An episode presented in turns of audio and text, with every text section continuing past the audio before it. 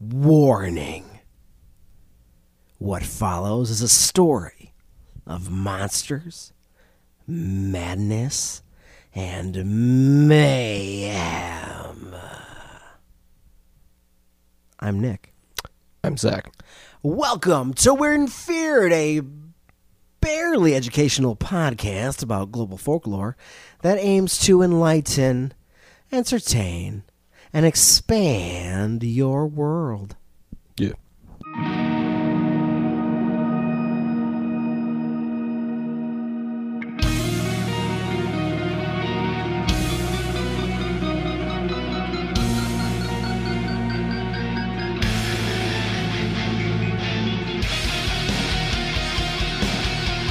All right. So tonight or today, Yes. to What- whenever you're listening to this podcast, Whenever. it's nighttime for us. yes. Uh, but first, I'm going to have to get into some history here, which you know we we do. What? Yeah. History. Oh, I hate that talk. Yeah. No, we're going to have to talk about some history, Okay. and uh, Okay. like all episodes in uh, our past, you don't have any idea what I'm talking about yet. I have zero idea what is about to happen to me. So, yeah, let's, let's just go ahead and get into it. I'll just give you a quick breakdown here. We're going to talk about Brownsville, Texas. Okay, I'm in. Let's do it. We've talked about it a little bit before in previous episodes. Have we really? Yeah, a little uh, cult of satanic Oh. narcotic dealers All right. also operated in this area. Okay. But that's not what we're talking about tonight. I found some new fun stuff that we're going to get into. Fun stuff. Oh, it's fun. Great. So, um, Fort Brown, originally named Fort Texas, was established in 1846 as the U.S. military post in Texas. Brigadier General Zachary Taylor arrived at the site in March 1846 to occupy the terri- territory that was claimed by both the United States and Mexico. Uh, this is all going to be taken from History and Hauntings of Fort Brown, Texas, from legendsofamerica.com. Love it. Uh, So the initial fort was an earthen fortification constructed by Taylor's troops, and it was called Fort Texas, like I said. Yep. Uh, when Taylor marched a large portion of his troops to Point Isabel, now Port Isabel, Hmm. he left a garrison under the command of Major Jacob Brown to guard the fort. Jacob Brown. hmm Taking advantage of the situation, the Mexican army uh, attacked the fort. Ah. hmm Sending part of their force to engage the main portion of Taylor's force as it returned from Point Isabel. However, Taylor defeated the Mexicans at the Battle of Palo Alto on May 5th, 1856, and at uh, Resaca de la Palma the next day. Yeah, I said that right. You did. We'll Close take it. enough. I'm taking it. I'm taking it. These engagements were the first battles of the Mexican American War. Oh shit. and the most in battle most ugh, whoa most important battles of the war fought on U.S. soil. Following these defeats, the Mexican army fled back across the Rio Grande. The fort was renamed Fort Brown in honor of Major Brown, who was killed in its defense. Oh, poor guy. Yeah, you know, so the Mexican American War was a war that was over disputed lands in Texas. Uh, that was part of the big push for the United States in the mid 1800s, which was uh, the goal of westward expansion, manifest destiny. Manifest freaking destiny. Mm-hmm. So that's that's kind of breaking down the whole Mexican American War very plainly, but We got things to do. that's it. We're uh yeah, we can't cover that whole. That's No. you know, you take a whole course on that. It's a whole war. It's a whole thing. Yeah. So a decade or so later, Texas would see another war return. What? Yeah. Um so we're gonna we're gonna talk about this location more specifically a little bit here. And this comes from the Texas State Historical Association. Matamoros, the port of Texas during the Civil War. Uh, at the beginning of the American Civil War, Matamoros, in the state of hmm, Tamal- Tamaulipas, nope, that doesn't sound like Let's how do you it. say that, Sounds but perfect. Ah, Oh, it's in Mexico. Okay. was simply a sleepy little border town across the Rio Grande from Brownsville, Texas. It was sleepy. It was a small town Dig it. Okay, prior to the Civil War. got it. It was located about 30 miles up the river from the Gulf of Mexico. It had for many years been considered a port, but was visited by relatively few ships. Yet within four years, uh, because of its pros- proximity to Texas, Matamoros was to assume stature as a port, multiply inhabitants by many times over, and be the subject of the following observation in s- 1865. Matamoros is to the rebellion what west of the Mississippi what New York is to the United States. What? Mm-hmm. Its great commercial and financial center, Holy feeding and clothing the rebellion, arming and equipping, furnishing its materials of war and a specie basis of circulation that has almost displaced Confederate paper. The entire Confederate government is greatly sustained by resources from this port. shit. Holy shit. In four years, the cotton trade brought together in Baghdad and Matamoros, it's a different Baghdad, obviously, Got it. Yeah. over 20,000 speculators from the Union and the Confederacy, England, France, and Germany. Every house in Matamoros was occupied and rents were enormously high. A store building that formerly rented for a few hundred dollars commanded thousands. Uh, Oh, In mid 1800s, that's a that's a lot of money, man. Yep. So, obviously, during the Civil War, such an important area for the Confederate Army. Who's whose attention did that grab?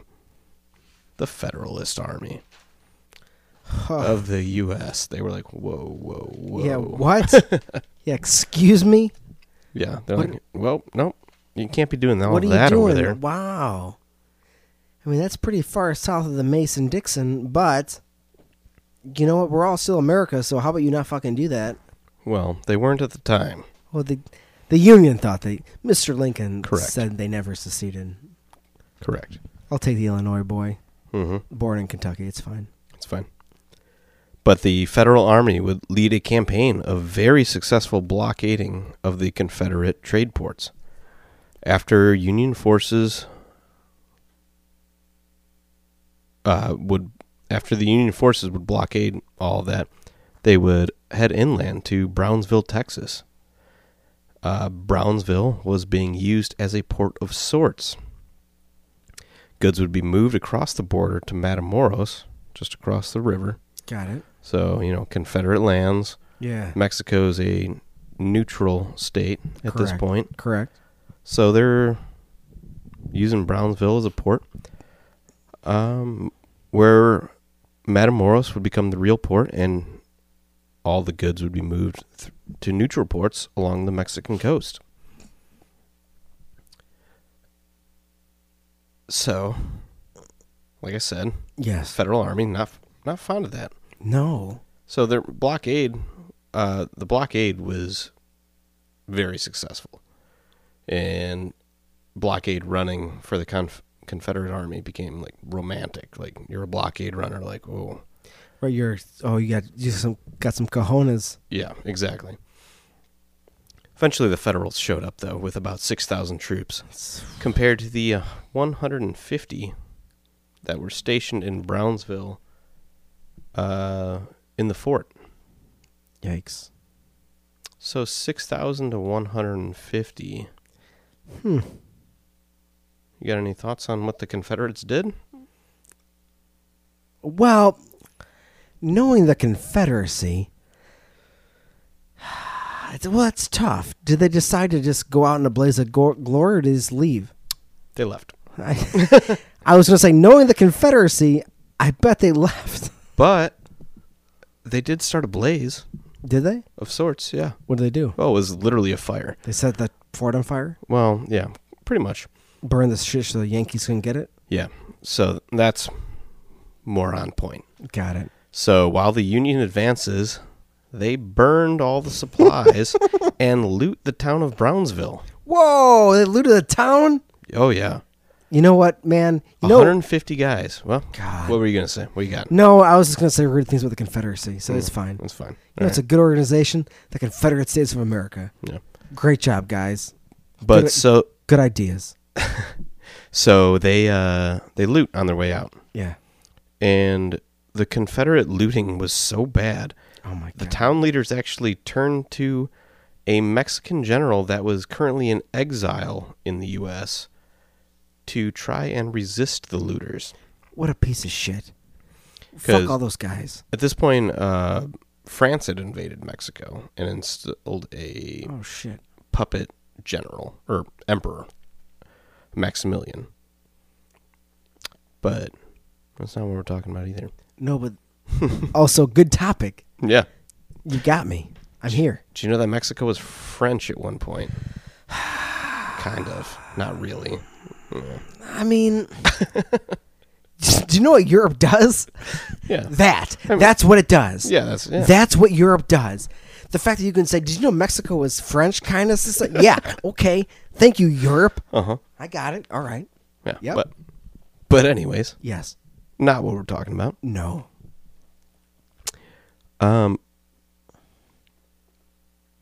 So, Civil War, though. Yes. Big deal. Very big deal. Kind of a big deal in this country of ours. Yeah, it's almost like it never ended. Hey. Hey, Well, eh, hot I don't take. know about that. Go on. But, uh,. Go on. Later in the war, though, there was another battle in Brownsville. Okay. This was called the Battle for Palomito Ranch. Okay. So I'm going to read you a little bit more of that. Please do. And this was a better written article. So when I find well written articles about these things, I like to use them Absolutely. as much as we can. So this is I hear that. an article called End of an Error. Ooh. and it was in the Texas Texas Observer. East of Brownsville, an unassuming patch of ground hosted the final pointless battle of the Civil War. Jeez. So it was with so it was with an unremarkable patch of salt prairie to the east of Brownsville, where on May 12th and 13th, 1865, a Union advance was beaten back by Confederate artillery fire. About 800 troops were involved at what became called the Battle of Palmito Ranch. Fights for the otherwise useless ground were common during the American Civil War. Oh my God. But the Battle of Palmito Ranch stands out for several reasons.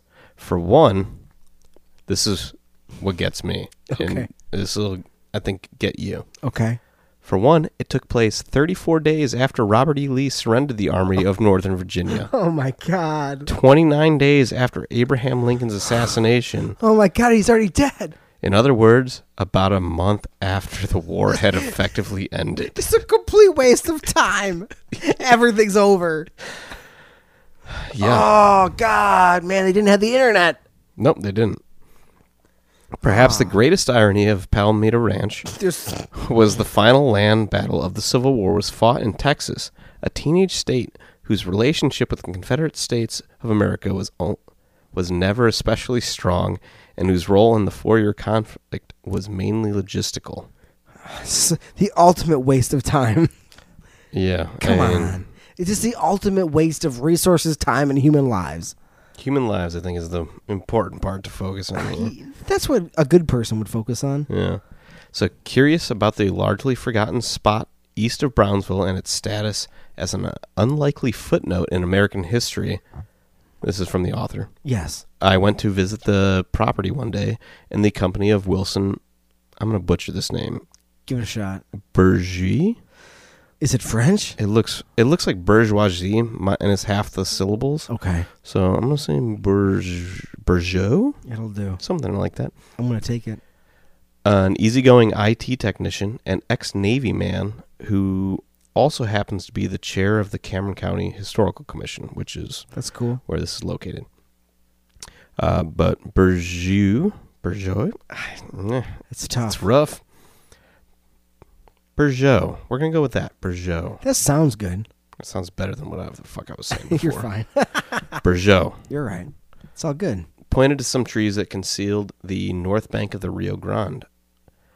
Those small rises over there, that's where you had the first skirmishing, he said.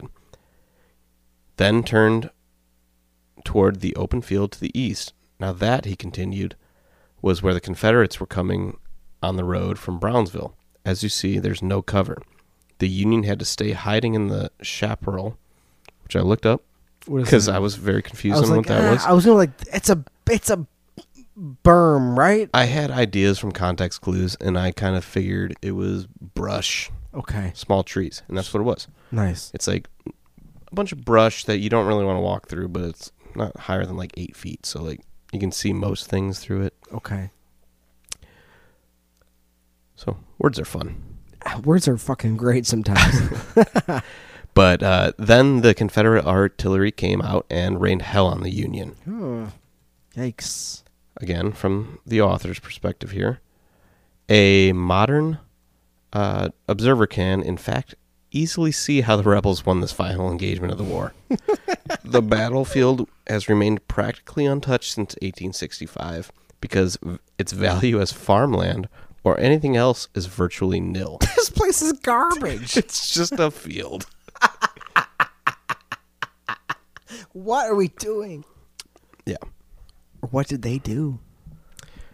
Uh, it sits today square in the middle of South Texas Refuge Complex, managed by the U.S. Fish and Wildlife Service, and is further protected under National Register of Historic Places. Cool.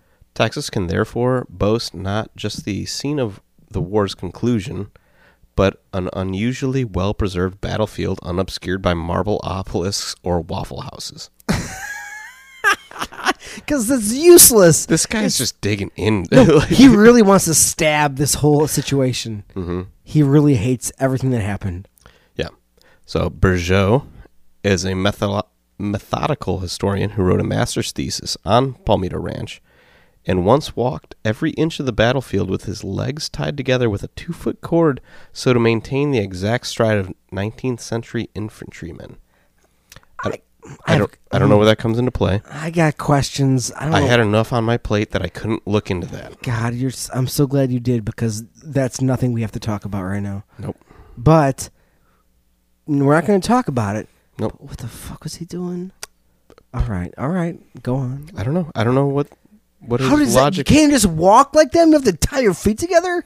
Anyway, I mean, was their stride only two length, two feet? Well, I assume like if you have all your gear, there's a specific way you're supposed to walk. I don't know. Or Th- this is why I didn't look into Is it he because imagining two guys around him so he like he can't walk any further? I mean, we're right to put this in the trash bag. We don't Yeah, talk about just- this. We're gonna move on from that. Yep, we are. He is also waging a campaign to celebrate the upcoming sesquicentennial, Whoa, hello. sesquicentennial with the huzzah it deserves. Uh, This article was written in 2015, so uh, yeah, 2015. So that'd Okay. be the 150 Got it. year anniversary. Um, a symposium and a battlefield ceremony have been planned. I left this in for reasons. It's I'm sure you did. yeah, I'm excited because about I it. was going to cut a lot of this, but I'm all in. it's good, I love the info. and Let's do yeah, it. it. brings a lot of things back together here. But uh, a symposium and a battlefield ceremony have been planned, but the govern- governor's office declined a gubernatorial appearance. and the Fish and Wildlife Reser- or Service said no to uniformed reenactment. Whoa. Too much possibility of introducing invasive plant v- species via horse dung, according to the agency- agency. So the reenactment will take place on Ersatz battlefield behind a former shopping mall called Amigo Land on the other side of Brownsville. Perhaps the small scale remembrance is appropriate because the slaughter was wholly unnecessary to begin with and was almost certainly hatched as a vanity project by a headed Union colonel eager for some 11th hour valor and undiscriminating, undiscriminating about where to pick that fight. Jesus Christ. So that's why I left this in because it's not a battle that anybody should be really proud of. Like, because I'll get more into it, Sure. but it But- was it was the official or it was the very last battle of the Civil War. Yeah, it sounds like some guy just and then he fucking lost. Oh yeah, the Union we're, lost. We're, we're about Uh, All to right. get into that. All right. So, idiot. Goddamn, goddamn idiot. hmm Wasting time and lives and just, oh my God. hmm mm-hmm. You ready for this? Sounds like the Union to me. That's a country I know. A 30 year old Minnesotan named Theodore Barrett had been given command of the 62nd Regiment of the U.S. Colored Troops, composed of free blacks and former slaves, in order to stand guard along with a regiment of Indiana soldiers Hell yeah. on Brazos Island at the mouth of the Rio Grande. There wasn't much to do on Brazos Island in the spring of 1865 except count the days and swat mosquitoes. Oh my God. The war's end was a certainty. An unwritten truce along the Texas coast had already been brokered by Union General Lew Wallace. So We're done. Texas is done. Yeah. They were never really that into it, anyways. No, it's not even a, it's barely a state at this point. Yeah. On May 11th, Barrett ordered a detachment to the mainland to round up cattle. For reasons unexplained yet to this day, those troops began marching towards Brownsville, where they encountered a line of Confederate cavalry. Shooting started on- early on the morning of May 12th, and Union soldiers advanced slowly through the gunfire to a ranch where they burned the buildings and made camp. Jesus Christ. Word of the skirmish reached the rebel commander in Brownsville. A leathery former Indian fighter named John Salmon. Why did I say that like that? Salmon. Welcome to my hell. Yeah. John Salmon Ford, who as a Texas Ranger had earned the nickname Rip Whoa. for signing so many death notices with the initials RIP. He was also Yeah, well, right? what? Uh-huh. That just becomes your name? Wow. Rip. Yikes. Wow. Yeah, who cares if you pronounce his last name? His name was Rip. Jesus. He was also a frontier newspaper editor who loved a good brawl. He's a newspaper editor who loves to fight. That night, his uh, that night at dinner, his commanding officer, J.S. Slaughter, Stop. Slaughter? yep, Oh my god. That's no one's real name. His first two names are initials. What the f- what the hell? well, that's the part that confused me because I got J.S. Slaughter, but then it seems James Edwin. You know what I've learned about old-timey names? Doesn't matter. Doesn't make any sense. Yeah. But if his last name's Slaughter, His- that's a big deal. Either way, his name's Slaughter. Oh Jesus. That was the one part that was clear about everything. So, Slaughter told him Yikes. He saw no point to resisting the Union advance, preferring a retreat to the interior to prevent useless bloodshed. So Slaughter doesn't want to slaughter. Slaughter is like anti who he is. He's like, I ain't doing this. He's like, been there, seen Yeah. it, Been there, lived over it. it. It's part of me. We're done. Isn't there a truce? Like we all we all agreed this was bullshit, right? It's like a gentleman's agreement. Can you imagine being in the outskirts of a war where both sides just like this is kind of bullshit, right? Yeah, we're done. yeah. we're both okay. So They'll figure it out. copies of the New Orleans newspaper, the Picayune, containing news of Lee's surrender, had made their way to Brownsville, though no official orders had yet materialized. Cause everything takes so long. Yep. You can retreat and go to hell if you wish, Ford told Slaughter, according to books by historians Oh my God. Jeffrey Hunt and Philip Thomas Tucker. These are my men, and I'm going to fight. I have held this place against heavy odds. If you lose it without the, f- without a fight, the people of the Confederacy will hold you accountable for a base neglect of duty. The Confederacy no longer exists. but we're going to continue on because Of course. that's not what we're debating at this point. Is it worth pausing for a moment to consider why? F- this is again the author's thoughts, not mine. Sure. Is it worth pausing for a moment to consider why Ford cared so much about Brownsville, lodged as it is at the very bottom of Texas? I already covered a little bit of this, but we'll get into it. Please do. It might have been an unre unremarkable dot on the grasslands, except for the critical geogra- geographic advantage as a trade link to Mexico. The nas- the Na- U.S. Navy had set up offshore perimeters around Charleston, Norfolk, Savannah, Galveston, and most other ports, choking off revenue generating exports of cotton and tobacco to Europe. The blockades had been some of the most successful military endeavors in American history up to that point, Of course there were. and they had destroyed the Southern economy, which was dangerously reliant on cash crops. It's, God. Confederate blockade running, I already said this too. It's okay. I'm, I'm here. It was- I'm all in. While romantic made barely any difference. Got it. What's that? The loser struggle, fighting against all odds. Yeah, I mean, it's a They're- good story, It is a good story, you know. Unless it's on this side. but yeah, you you didn't make it, guys. Yeah. It's a bad call. So, um, Brownsville, however, offered easy access. I'm going to go into more detail of what I already said earlier. That's but okay. we're going to Please we're going do. to really nail it down so you Please guys do. get under you understand where I'm coming from here. Uh, Brownsville, however, offered easy access to the wide open Mexican city of Baghdad, a grimy port that had sprung up to meet the struggling demand or smuggling demand. Struggling smuggling demand possibly. Both are involved. Mhm.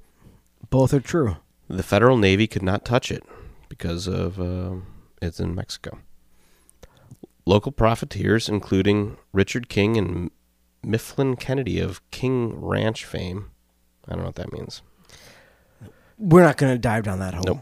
Got rich shipping mile-long wagon trains full of cotton to Brownsville and exchanging it for gunpowder and medicines to sell to the Confederate Army.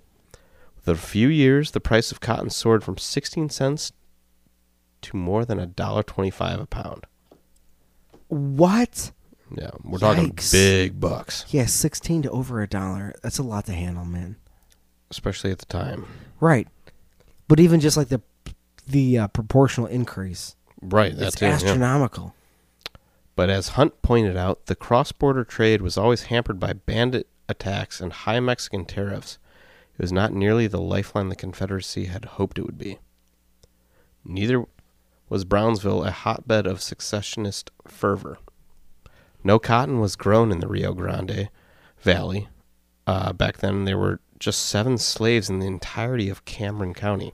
Oh my God! What are we doing? Those poor guys. Yeah, there's seven guys. They're Let like, 'em- well, fuck us, I guess. Yeah, Like, jeez. right? Just seven guys. Not even ten guys. Poor bastards. Not even a dozen guys. Hmm. But when the U.S. Army seized control of the Mississippi River in July of 1863, splitting the Confederacy in two, Texas was effectively closed off to the sputtering rebel economy. I mean, good, I suppose. Yeah. Brownsville was therefore only a symbolic prize, but Barrett had broken Wallace's gentleman's agreement not to march on the town, and he would pay. Just leave it alone. Why did he want this so bad? I'm continuing with the same article because this guy wrote it incredibly. Do and it.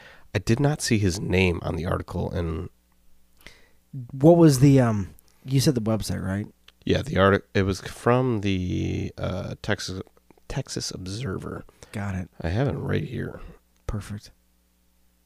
Let's look again real quick because No, you're if right. I can find his name, he Sure. deserves. Sure. Ah, Tom Zollner. There we go. Uh, Tom, well done. Yeah, good job, man. I didn't see your name up there. It was right in front of me the entire time. Yep. So, um, continuing with Mr. Zollner's article.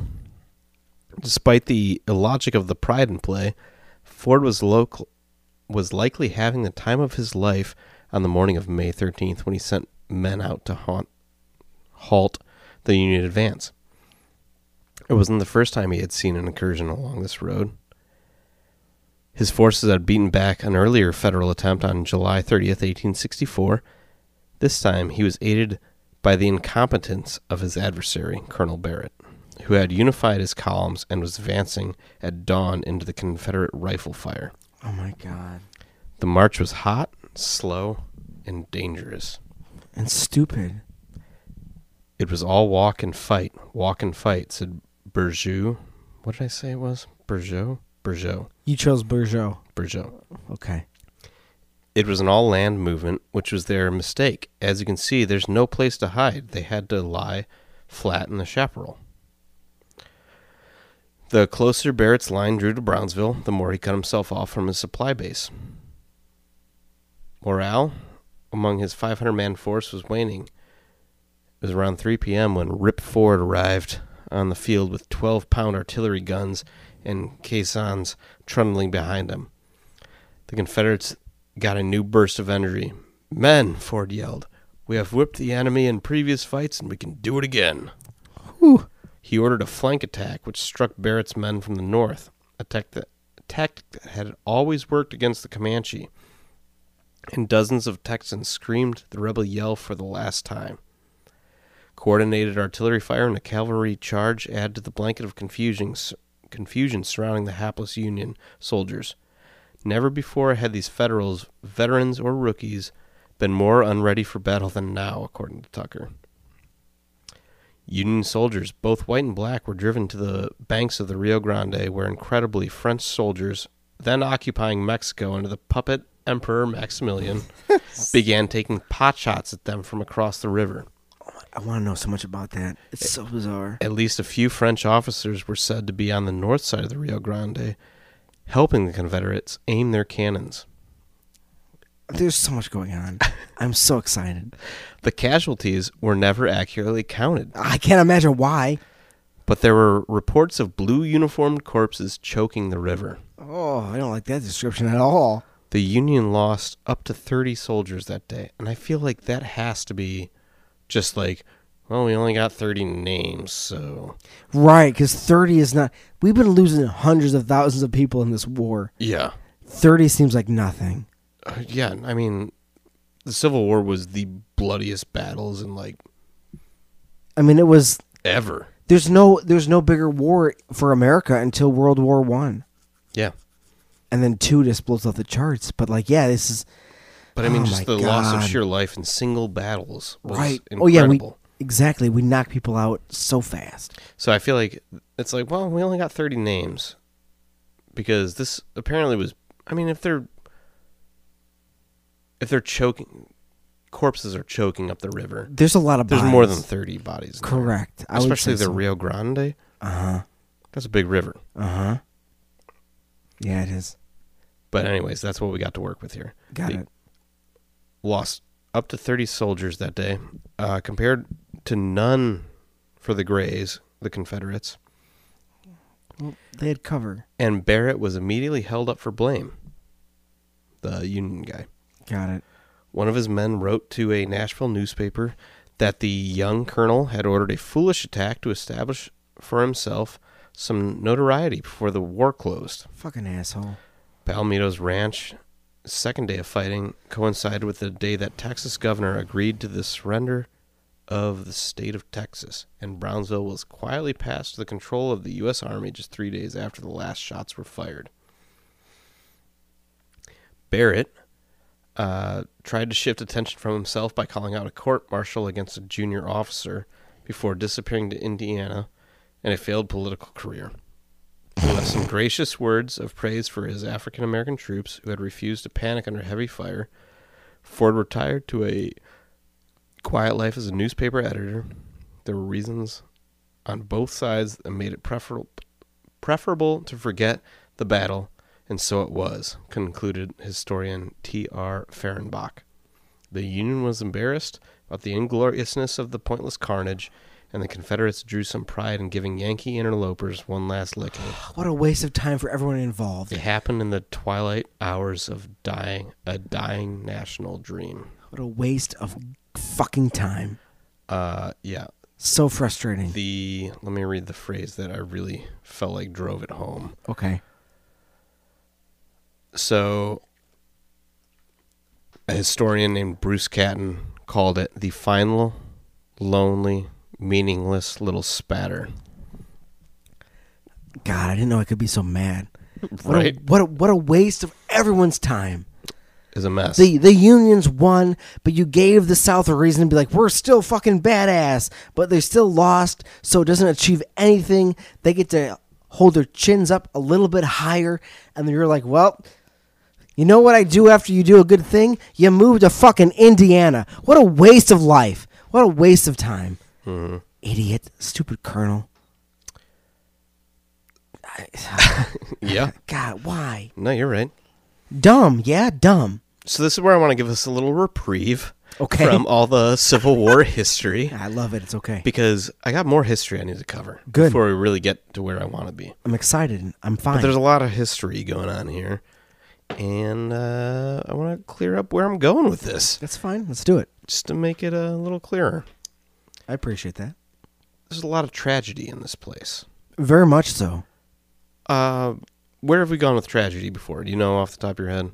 We've gone a few places, but Just just where we have gone. yeah, where we have The gone. first as a one that show- comes to my mind are skinwalkers. Oh, we're not going there. Okay. Whew, we don't even say that anymore. Yeah, don't I didn't say it. The um the the thing, but I mean tragedy is always the source of hauntings. Um, usually usually hauntings. Yes, spirits, traumatic deaths. You nailed it. Brownsville, Texas is cons- is considered the most haunted town in Texas. Ah shit. It has experienced multiple wars, which we've already covered. Yes. Battles.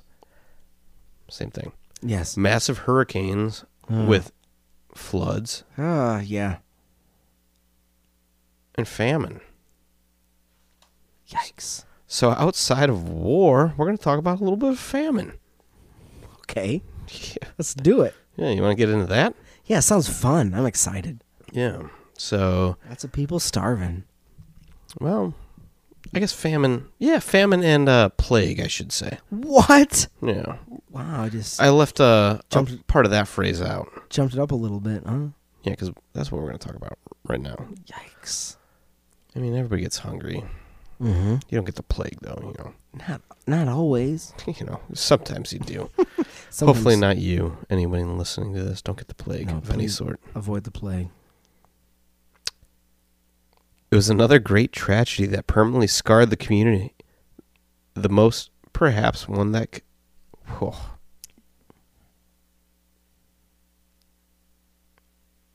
It was another great tragedy that permanently scarred the community, the most perhaps, one that couldn't be seen. A silent killer that stalked the streets both day and night and spread fear and panic. And. Wow. Logan. Hawks getting a little redundant here, but it was a good written article. All right. Other than this, fear and panic and fear among the residents of the river city. Fear and panic and fear. Yeah, Jesus, are they? Is they there, a lot, were is, is very, there, they were very afraid. is there a lot of fear going on here? Yeah, God, they sound afraid. They sound afraid, scared, and afraid. they were very afraid. the year was 1882, and Fort Brown, long a military post on the banks of the Rio Grande, Yes, was still a thriving center for military activity. makes sense. For one, the U.S. Army hospital located at the fort was considered one of the best. It must have brought great pleasure to young Army Surgeon Lieutenant William Gorgas, freshly assigned to such a prestigious facility. Gorgas was a New Age physician for his time, a scientist as much as a doctor, and may it not have been an accident that he arrived about the same time as the Great Yellow Fever outbreak. Oh, oh no, Yeah. that's not good fever. defying orders to refrain from treating the sickened because he had n- never had a brush with the disease and therefore was not immune. Gorgas spent re- relentless nights and days treating the afflicted. Worse, in the eyes of his commanders, Gorgas was conducting postmortem studies on diseased victims. Uh oh. Hmm. Uh When his ex- experiments were uncovered, he was arrested and very narrowly escaped a court martial by explaining his research, an effort he said to thwart the disease, if not develop a permanent cure. Have we addressed it on the show at all? How weird doctors were like a couple hundred years ago? I feel like it's come up in passing, but I don't think we've discussed how often. Yeah, I don't think we've ever talked about how they would raid graves, steal bodies, dissect whatever they could get a hold of. Yeah, no, I don't think we have either. No, but, I But- think we both know Yeah. because like human bodies, they needed to find them. They need to learn stuff. Yeah. So But it was a weird thing back hundreds of years ago, or like this is 170 years ago at this point. Yeah. 60. Uh huh. Yeah, whatever. Um, but yeah, we didn't know anything. Modern medicine was way different. It's so advanced. Like we talked about, you know, it took us on the- the journey of robots and our potential future and where the hell that could be lead. But you talked about Moore's law. As far as medicine goes, I feel we've done that. Like we're, we've s- like imagine nowadays compared to even hundred years ago, and then like you said, picture 150 years ago. Oh yeah, We've it's, come uh, so far. wildly different. It's not that long ago. Would I go to a doctor at all in the 1800s? The answer probably, Probably sh- not. no. You honestly, You're gonna cut my leg off, and I'm gonna die probably anyway. So I'm just gonna stay home. God, I don't. I no. yeah, there. Well, there's. I man, was it one? Was it one? Um, because McKinley was assassinated, right? Or he just died. Shit. Bad time to test my knowledge right now. Yeah, it's a bad time. No, but the point is, Uh. there's been people who have been shot in the past who have refused doctor treatment and lived a whole life with bullets inside them. And there's people who have been shot. And then when doctors dug in with their hands to try and pull out the bullets, they have been affected and they have died. Yeah. So it was safer to just go home and try and heal with a bullet inside you than have someone try and pull it out. Yeah. Is my point. Yeah, things were different.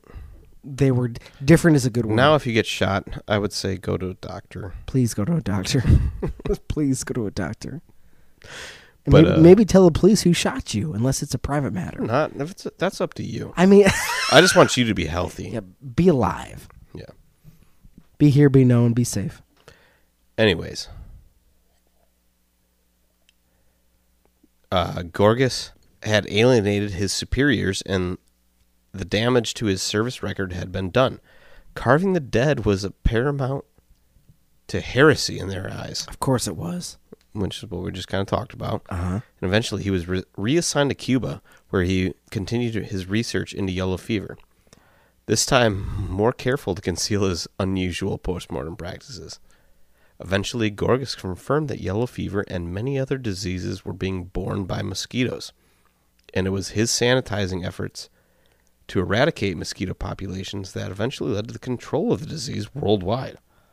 So, He was onto something. so bad. he might have known what he was trying to do. He might have. He's an he's a goddamn hero. But No? Bef- well, well, no. He All right. He, he is. I just didn't go any further. Into No, that's fine. Because I had to stay on topic here, man. I believe you. Trust me, I believe you. When you get to where I was trying to go to, you'll understand. No, I you you have my complete attention. You have no idea how excited I am. But before that could happen, Yes. where Gorgas confirmed, you know, all that stuff, and he saves the world. I'm trying to s- figure the stuff death out. toll in Brownsville continued to mount Oh God! over the course of two years. Over three thousand five hundred soldiers and as many civilians had succumbed to the disease there. So we're like we're like po- putting past Thousands. like like six thousand people, like seven thousand people. Yep. Yikes! at one point so rapidly um, the bodies were first being buried in shallow graves as gravediggers couldn't keep up with the demand eventually the community turned to mass body burnings to help No. prevent the spread of the disease That's the ultimate sign of we give up. We give up. Just burn them. i mean it's hard No, I'm not saying they're wrong. I'm just saying that's how intense it was. oh yeah Like, oh well, we want to build, we want to dig a hole and put them in there and have a ceremony. nope Fuck, we had 80 more people to. All right, put them in the pile. yeah just throw them in there let's burn All them right. Well, if well, all right, okay, we're gonna burn them, but what if we're all gonna hold hands? It'll make it better. Let's hold hands, and there's 80 people on fire right now. It's fine. doesn't smell great Nah, plug your- Probably. yeah, plug your nose. But um both my hands are being held. Well, yeah, well, you plug my nose oh, there goes, shit and i'm holding your hand Well, there goes Nana, and now. oh fuck.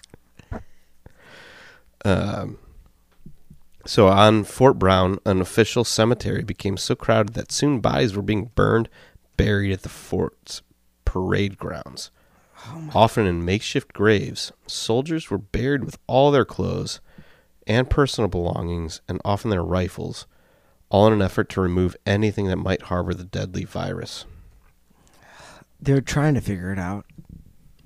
So the serious yellow fever ep- epidemic finally began to slow about 1890, and it would return again in a few years. But after another an unusual development at the fort involving an All Black Soldier Brigade, brigade uh, commonly referred to at the time as Buffalo Soldiers, and an incident involving civilian shootings, Fort Brown was finally abandoned near the turn of this century. Oh my God. I looked into that a little bit. It was basically, I don't know, a bunch of locals just trying to flame frame the black dudes. They use the same cartridges as the military and all this stuff. So trying to th- make it the Buffalo Soldiers be bad guys. right. You know what's not shocking about the South? That Yeah. Yeah. It's not. not not surprising. But so that was a mess, and It sounds like a mess.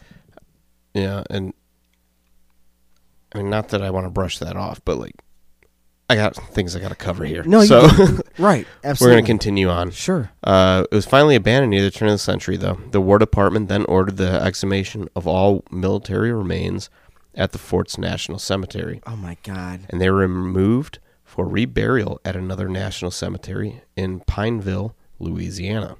Oh, okay. All right. Included were the remains of Mexican American era soldiers, both Confederate and U.S. Civil War soldiers, and other notable military servicemen, including thousands who died during the yellow fever outbreak. So you got about 60 years worth of soldiers. Oh my God. Can you imagine digging those bodies up? I can't. They're gone. But the operation was contracted to a private citizen who was to be paid for each body resumed, repackaged in new coffins, and shipped to Louisiana. A provision also allowed the contractor to keep the headstones on the graves, or he did so without authority and subsequently sold many of them to be used as building materials when the city experienced a growth surge after the turn of the century. He used headstones to build buildings. Yep. Well, I can't think of anything more American than that. well, hey, There's the entrepreneur. That's what exactly. uh, that's exactly what I thought. Well, the bodies are gone. Got this piece of rock. You want to build a? Okay, I'll. Okay, I'll be part of my kitchen. It's fine. As such, many historical headstones became the cornerstones and foundations of many of the existing buildings in Brownsville today. Hey, you know what? I know you're telling me a thing, and I don't know where we're going. But you know what doesn't sound haunting to me? Use someone's gravestone to build a building. Yeah. Sounds fine. That's fine. Sounds okay. to make matters worse, Oh, Is that possible at this point? during the exhumation, it was difficult to sort the bones of the deceased, especially those buried in common graves or burned on great bonfires. Oh my god, you think? Not concerning himself with those bone whose bones made it into whose grave, the contractor simply loaded bones into boxes and shipped them to their final resting place. I shouldn't be laughing. No. it's terrible. but I mean, He was paid government dollars to move bones. He's like, whatever, fuck it. I got bones. He's like, he's like, who's getting paid tonight? yeah. So to this day, stories are told in Brownsville about how the dead walk the streets and spirits and apparitions appear and disappear in the balmy night, especially around the old fort, which is now occupied by the University of Texas Brownville campus. What? It's a college now. Do they have the old fort, or is this on that same premises? Uh, a little bit of both. Mm-hmm. Shit. That college is fucked. Don't go to that college. That college is fucked. Don't do that. Yeah, so Don't- we're, we're going we're going through a lot of setup here though. Be, but like this topic I wanted to research, but I'm still getting there. I'm on board. I'm I was I'm- it was such a simple thing, but it became such a complex thing. Do you want to know something? Yeah. I'm not. I'm. I'm in. Oh, y- I mean, We're you- doing it. You know how this goes. I because do you- know how you this do goes this with me. I do. God, do I do it? And I'm so excited that these are the things you just started to get into. I'm so happy. It's like, do you need to intro your story about this weird thing? God, I th- Because you're gonna do like a whole, you're gonna do a dissertation essentially. man, yeah. And I'm like, you know what? I think I do.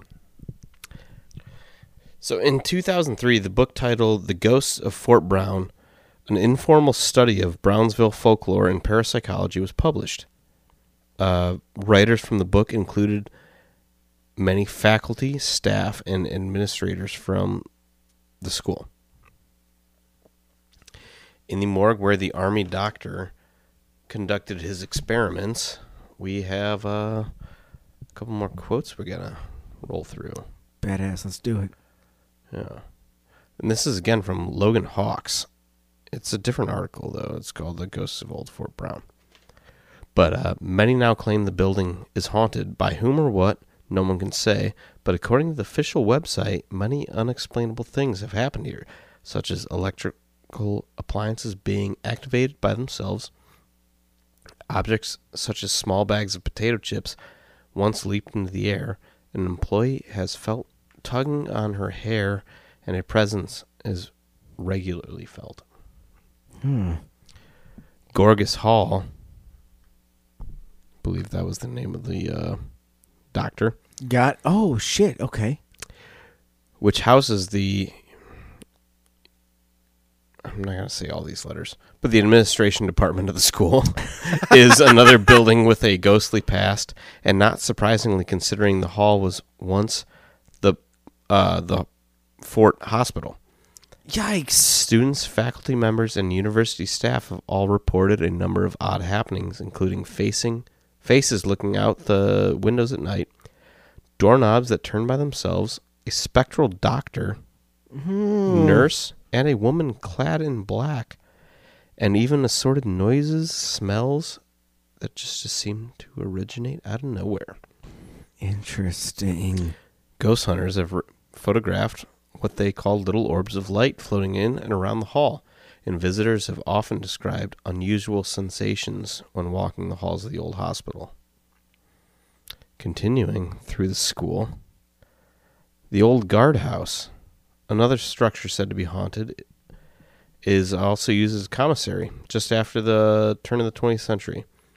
According to the, web, the website, the website being um, the school's website, Got it. was built in 1904. The basement has metal grated cell gates where prisoners were held. It is now used as an art building. Oh, fancy. So, with a twist, many ghost stories originate in this building. And a lot of grief has been heaped upon students who return to find that their art projects were missing or damaged after being left overnight in the basement. That would suck. It would suck, right? It's a waste. Of, that's another waste of time. Yeah, hours, Yeah, man. days, who knows? Days.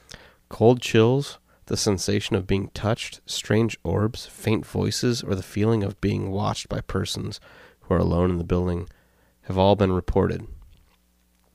Sounds such as metal scraping have been heard outside the building. Continuing on to the library. Oh God, what's in there? The library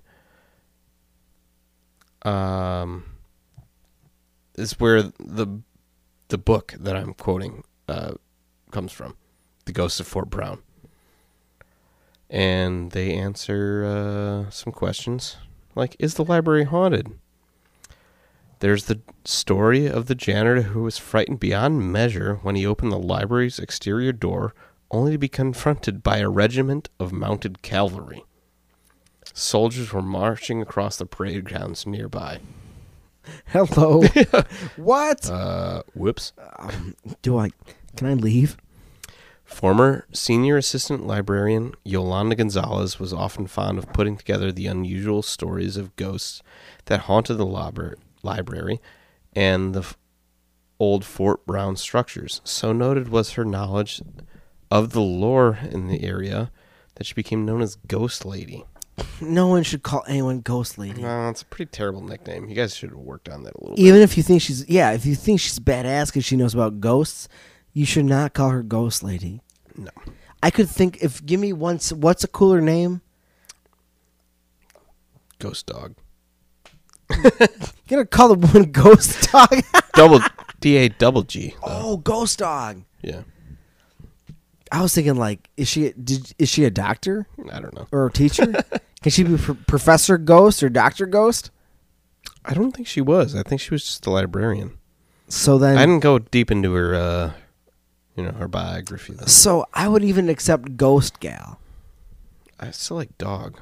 Well, D O double G or D A W G? You have to specify it's WG or GG. Double G. Because if it's just normal G, No, that's double lame. G then. Double G. WG. If you had to pick, that's your preference. Yes. All right. Well, But go- Ghost Dog. Ghost Lady, Ghost Dog, Ghost she Dog. often told stories about the ghosts that haunt the campus, including one about a man who led her to an area trampled by horses, hooves. Oh, wow, I said that weird. Trampled by Wait, is horses, it- I hooves. just imagine a student going, "Hey, Ghost Dog, can you tell me a story about this?" She's like Dog the Bounty Hunter, right. but she's Ghost Dog. So badass. Yeah. Yep. Just like Ghost, just like Ghost the Bounty Hunter. That's not a guy. So one man yes. leads her to an area trampled by horse hooves and shows her an old army shirt button he found there. The late Bruce Aiken, a well known historian, examined it and confirmed it was indeed authentic. All right. Other people have reported seeing a young girl on the second floor, about nine years of age, wearing an out of fashion dress. A lot of people say Victorian era. Could be. One person claimed this girl followed him home. Paranormal investigators claim there is also a malevolent spirit of an adult male ghost on the second floor as well. Don't like that. And they've seen dark shadows moving within the building. Not a fan of that. So, I have another article that interviews the librarian if you want me to keep going on some ghost stories here. I do. Yeah? Yes. Let's do it. All right. So, this is from the Brownsville Herald. The article was in 1996, and it was uh, came from Marcio Guajardo, but it interviewed the librarian Ghost Dog directly with a lot of her stories. So we'll just we'll just roll through them here. I would love you to. Let's do it. One summer over, uh, this is uh, the interview. So this Yes. is all from Got Ghost Dog. I'm Ghost Dog now. Your ghost. That's a quote I have on the internet forever. you going, I am ghost dog now. I am Ghost Dog now. One summer over 20 years ago, the custodians working the late shift at Texas Southmost College had gathered outside the library for their usual late night supper. The library clock had just chimed, signaling the coming of the midnight hour. Oh. The two gates surrounding the water fountain where they ate lo- were locked shut, so there would be no interruptions that night, or so they thought. Oh, shit. Before they could finish their food, they were surprised by a terribly distressed woman walking quickly toward them in a long black dress. Gonzalez said upon reaching the group, she frantically told them she needed to find the hospital nearby. One custodian asked her which hospital she was looking for Mercy Hospital, which is now Brownsville Medical Center, or Valley Regional Medical Center. Gonzalez said the woman, puzzled by the question, said simply she needed to find the hospital. The now puzzled custodians opened a gate and pointed her towards the nearest hospital and watched her leave in a hurry. After she left, they began to wonder about the incident. How did she get in? With the gates locked. Why was she in such a hurry? What hospitals should she have been looking for? Later, they learned that the there was a hospital much closer than where they sat down for their dinner, than Mercy or Valley. A hospital had once been located where the college sat. One of the college's administrative buildings had been a hospital used for military troops stationed at Fort Brown during the 1800s. We talked about that. Yes. Uh, the college moved into the building post World War II. Okay. A black and white spotted dog has been seen around town on several instances. Gonzalez said it is friendly. Gonzalez, ghost dog. I'm ghost dog. You are ghost dog. It is friendly and has been known to walk up close to people. The only way to recognize the dog, or any ghost for that matter, is by checking to see if it casts a shadow. Does it? Just three weeks ago, a custodian working the midnight shift told her of an incident involving a library book cart. Uh oh. The heavy cart, made out of metal and loaded down with books, rolled across the room at an unusually quick pace, while the custodian stood in, stood in shock nearby. Don't like it. Don't like that at all. Other custodians have reported seeing heavy library doors swinging open and closed, and some have even seen students roaming the halls long after the library is closed. I don't like that card shit. That is not good. Yeah, so Ghost Dog, being me right now, You are ghost dog. believes she herself has literally come eye to eye with the supernatural. She was inside the college art building a few years ago preparing for an art exhibit that was to ex- open to the public when she felt a cold shimmer come over her. Chill. Not shimmer. I don't know why I said shimmer. She felt a cold chill She- come over her. Because I imagine something kind of sparkly. I mean, it's kind of the same thing. You feel it. It's like a visual. It or a- feels- a- yeah. If you feel a chill, it feels sparkly. It feels sharp. yeah Kinda it's, like, it's oh. not good. You don't like it. No, not really. When she looked up, a million floating eyes were staring at her. She no, no, no. said. She dashed out of the building back. No, no. and was met by a coworker who asked her what was wrong. Not wanting to draw attention to herself, Ghost Dog simply said she was feeling ill and needed to leave. well, thank God. I thought you were gonna say she turned to her coworker who had a million eyes. I was Like, Oh. no, Nope, nope. no, no, no, no, No, Uh, we're not going there at least. no, no, no. Don't do that. hmm No, no, no. So, Yes. the story that really pulled my attention to this place, though. was what? Because I'm in. There's a lot of good stories here. It came from a title of the show, um, Monsters and Mysteries in America, Okay. which is a Discovery, whatever the fuck that channel is called. It's not Discovery Channel, Discovery America, maybe. I don't know. That sounds like I know that name.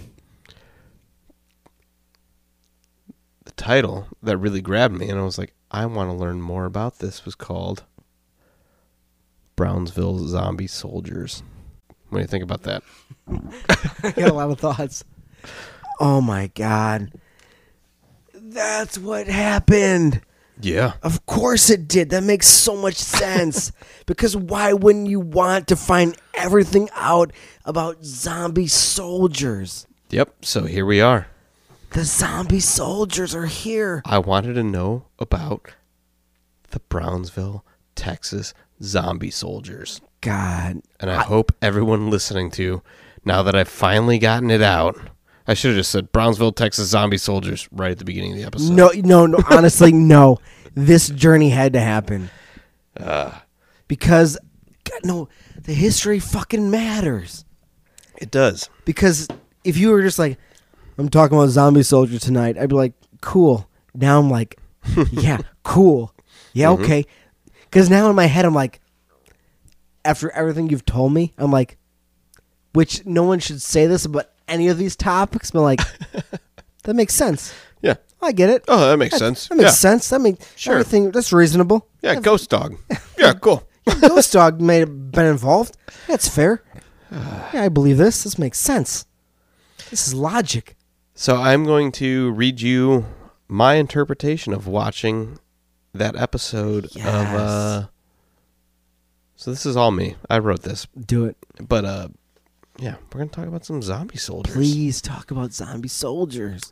In the summer of 1985, a pair of high school sweethearts had just moved in together. Hmm. Barb and Cameron Dexter were married and had begun their lives together at the young age of 18. Ooh, I mean, that's a thing. Cameron got a job with a trucking company and would go on long trips to pay his bills. Their bills, family bills. Family bills. But uh, occasionally Barb would accompany Cameron on trips, you know, keep him company. Sounds fun. I mean, yeah. It can sound fun. I mean, it's a road trip essentially. Right. When you're doing it day to day, I can imagine it gets kind of Right. tedious. But That's why I said it can sound fun because like if that's your j- work and like you can bring your wife to work and like you're just driving around hanging out and exploring that places. doesn't Uh-huh. sound bad. that sounds pretty cool. Yeah, it sounds pretty good. I can get it. I can get it that it gets maybe tedious, but I don't know. They were 18 in love, and uh, one day on the road, they end up in Brownsville, where Cameron is set to uh, he's set to pick up a load there. You know, while waiting, they decide to drive down some back roads and find a secluded place to sleep a few hours. Debate, maybe. Debate. God, they're doing so much. You know they're doing so much. You know how much debating you can do at 18? Lots of debating. Yeah, so maybe they were doing a couple debates, you know, listening to the radio. Uh, 85, a lot of good songs. Uh, yeah, there was a lot of good songs. Even just thinking pop. Yeah, but uh, Cam Cameron uh, had a sleeper cab for his truck, and it was his pride and joy, appar- uh, from what Barb says, and he loved his truck. Someone, this gets a little vague, but Sure. someone, possibly the owner before him, Barb, who is the interview I watched and like listened to, was a little unclear, but she said there was a big sticker on the the side door, and it was a Confederate flag. All right. Maybe not Cameron. Don't know. Maybe it was the dealer. Who knows? Could be. It was vague, so I'm not. I'm not putting anything on anybody. So, regardless of that, Yes. while in the uh, in the bunk of the sleeper cab, the young couple hears a bang against the side of the door, right against the truck door. Okay. Ca- Cameron tries to shrug it off, but Barb is uneasy and asks him to go see who it is. Perhaps an angry neighbor that didn't want them parked on their property or near their property. You know, they saw it from a distance. Could be. They thought they were in the middle of nowhere, you know, safe from prying eyes, but maybe not. Cameron went and got out of the vehicle. Barb follows, not wanting to wait in the truck by herself. The couple together sees a figure in the a couple figures in the distance. They call out, but receive no response. A light in the darkness c- catches their attention, and they begin heading towards it. The closer they get, the more figures they see. They begin they begin hearing voices all around them. No. They sounded like voices were close, but just distant enough that words couldn't be made out. Shouting, screaming, maybe. Maybe. Huh. The figures moving in the dark grew closer. They appeared to be wearing dark uniforms, soldiers' uniforms. The soldiers begin closing in around the couple. They flee back to the safety of the truck cab, where the army of undead soldiers presses in closer. Hmm. Eventually, they were at the truck, reaching out and battering the truck with bloody fists. Jeez. Oh my God. Cameron threw the truck in gear and drove out of there as fast as he possibly could. The next morning, they thought perhaps it had been a nightmare. You know, stayed up late driving on the road. Who knows? Right? Who does at this point? But upon getting out and inspecting the truck, the exterior of the truck, uh, it had been very real. Hundreds of bloody handprints coated the truck. no. Yeah. Ah, So this is the big What? this is the big story that kind Hmm, of broke what? this. But there are reports of others finding bloody handprints on vehicles go on. in and around the Brownsville area. Are you going to tell me about these? No, Okay. just hmm, there's bloody handprints on cars and stuff. Yikes. Bergeau, the historian I had mentioned earlier, Yes. said that when he was doing his research, heard the sounds of cannon and rifle fire while walking the battlefield. Some still say that soldiers ride through Brownsville on skeletal horses with skull and bone horsemen. Ah, what a mess. Some see ghosts looking for their corporeal remains Oh my- while walking the grounds of the college campus. Oh my God. A lot of ghost hunters go here and they report weird phenomena on their cameras and such I bet. nothing uh definitive, but a lot of weird stuff.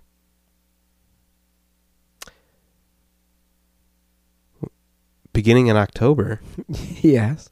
you can go on ghost tours in Brownsville. Interesting. Look it up. Huh. Look uh Huh. All right. From what I saw, they're ten bucks a person. That's 'cause if you're not part of the uh, local,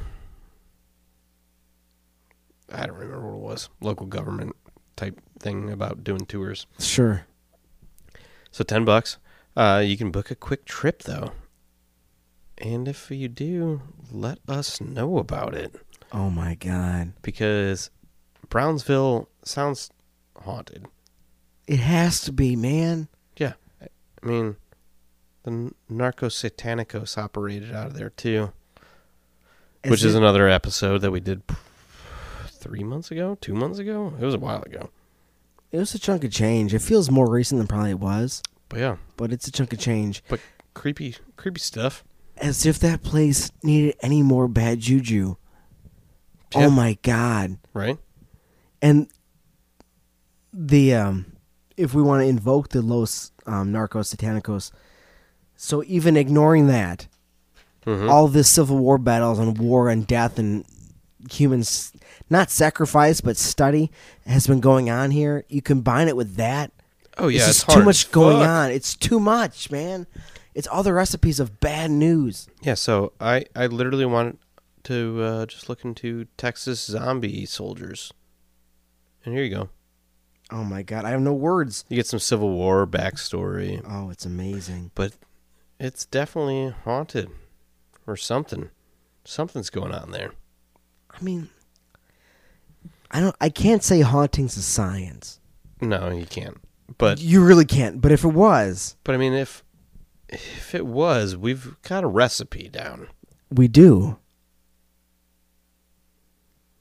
Yeah, and uh, the fact that they see soldiers wearing dark, dark blue, and these soldiers from centuries past, Yeah, centuries at this who point. knows how many hundreds of, you know, those stats may be padded. I don't know, but a lot of Union soldiers died post when they needed to, so who knows what's going on there.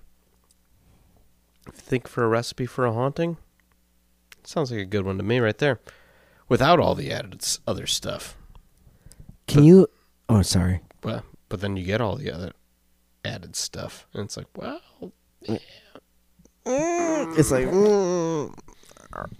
I mean, all I was gonna say is, can you imagine being a Union soldier, and then dying, and then you're like, "Oh shit, we won. Cool." and then finding out like Wait, you want me to go round up cattle? like what? Oh, wow. Why am I marching into rifle fire right now? I thought we were getting cows. And we're done. It's a, it's mood time. Yep. Oh, oh now I'm dead. Oh, that's my body. Oh, it's in the Rio Grande. Oh, that's fun. Oh, now it's moved Interesting. because, you know, they just threw me into a mass grave and burned me. You know, like most of those bod, most of those bones, like aren't my bones. Like you have my jaw and like my femur, Mhm. like a rib cage. Like that's not me. That's not all me. That's but you. Oh God, That's pretty uh it's pretty heavy shit. it is heavy shit. But there you go. Zombie soldiers of Brownsville, Texas. Smell the reaction. How much more Civil War you talk you want? Oh man, I never stopped thinking about the Civil War, and that was wild because I didn't. Oh my God, it's just what a waste of time. Yeah, it was mean- a big waste of time. Oh God, All the poor bastards involved. Everyone. just people obeying orders, doing their thing. Now, and like They didn't even have orders. He was like, "Oh, let's go get some cows." That's what I mean. Oh yeah, obeying the fake orders or the made up orders or whatever the fuck we're doing. yeah. Then you have other group of soldiers who are like, "They coming to get us? We're gonna fucking shoot them. Uh huh. They have no cover. It's kind of dumb to be walking over there. Yeah. What are they doing? Oh, well, I guess we're gonna shoot them. They're probably gonna die. Yeah, get the cannons up here. We might as well win this thing, right? Mm. Load it up. Yeah. thank you. Yeah, Confederacy owes us a thank you. Oh, oh, oh! It's oh, it's already over. Oh shit! We killed those thirty plus guys for nothing. Well, you know what? We have honor. Thirty plus. that was me being generous is- because you can't clog the Rio Grande unless it's very narrow at that point with 30 bodies. But then again, 30 bodies is a lot of mass. I mean, it's But to clog a river, hmm, I mean it's a big river.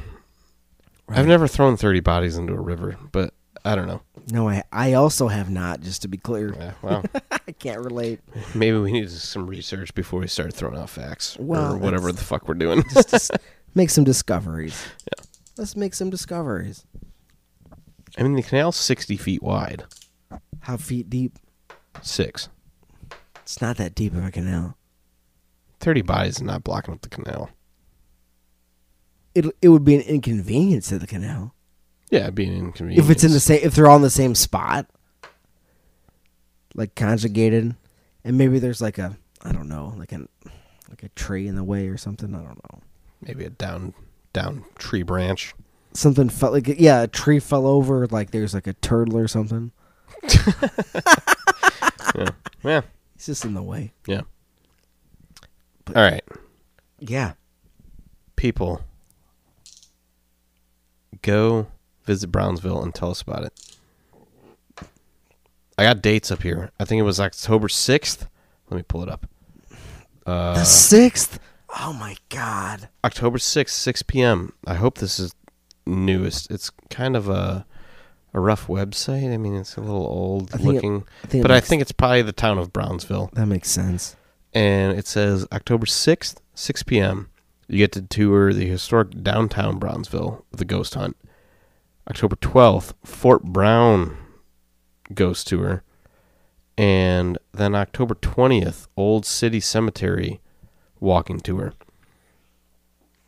So you get uh you get a tour guide and all that stuff. So if anybody down there is in the area, do that. Let's say you're not in the area. How many hours does it take to get to Brownsville, Texas? It's just like the southern tip. Well, mentioning mentioning ports makes me go, oh, all right, let's see how far it is for us. I would like to find out. Thirty plus hours by car. Well, Yes. let me look it up by car. Uh huh. No, not 30 plus. That's well. That's promising. 21 plus. Oh wow. 21 and a half hour drive. It's the same. It's about, it's about the same distance it takes to get to Miami. I mean, it's pretty much literally the tip of Texas. Like the bottom tip. Cause that would be awesome. Yeah. We'd have to leave like now. I mean, it looks like it looks like two turns to me. I mean, it might be two turns from where I where we live. We live on one of the the biggest highways in the country. True. We do. True. Yeah, no, it says we're on I fifty five for twenty one hours. oh my god. We drive five minutes and then we're just on the same highway for 21 hours. yeah, Fuck. That seems. You know what? That seems very doable. At some point. yeah. Holy shit. Oh no, it's not. There's more turns. Yeah, and there's more turns. Not a whole lot. It, it It's looked- like eight turns total. It looked like a straight line. And It's- for 21 it's like hours of fucking eight driving, turns. if you turn eight times in 21 hours, you ain't go. You just, that's easy. Drive. it's like do this for four hours. Do this for four hours. Do this for four hours. but those dates are coming up. God damn it. Mm-hmm. Brownsville, Texas. That's worth going to. Yeah, we're not It's- making it. Well, not well. Yeah, not, yeah. No, yeah, not. No. Not at this point. I would like to check it out though. Yeah. Uh, I mean, it sounds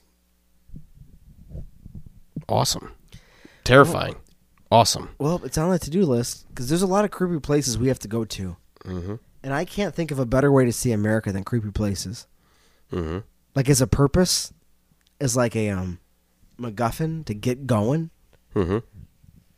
There's so many cool places to go to, so many cool places in between. I mean, we start here and we go west till we find all the monsters. Then we go back east.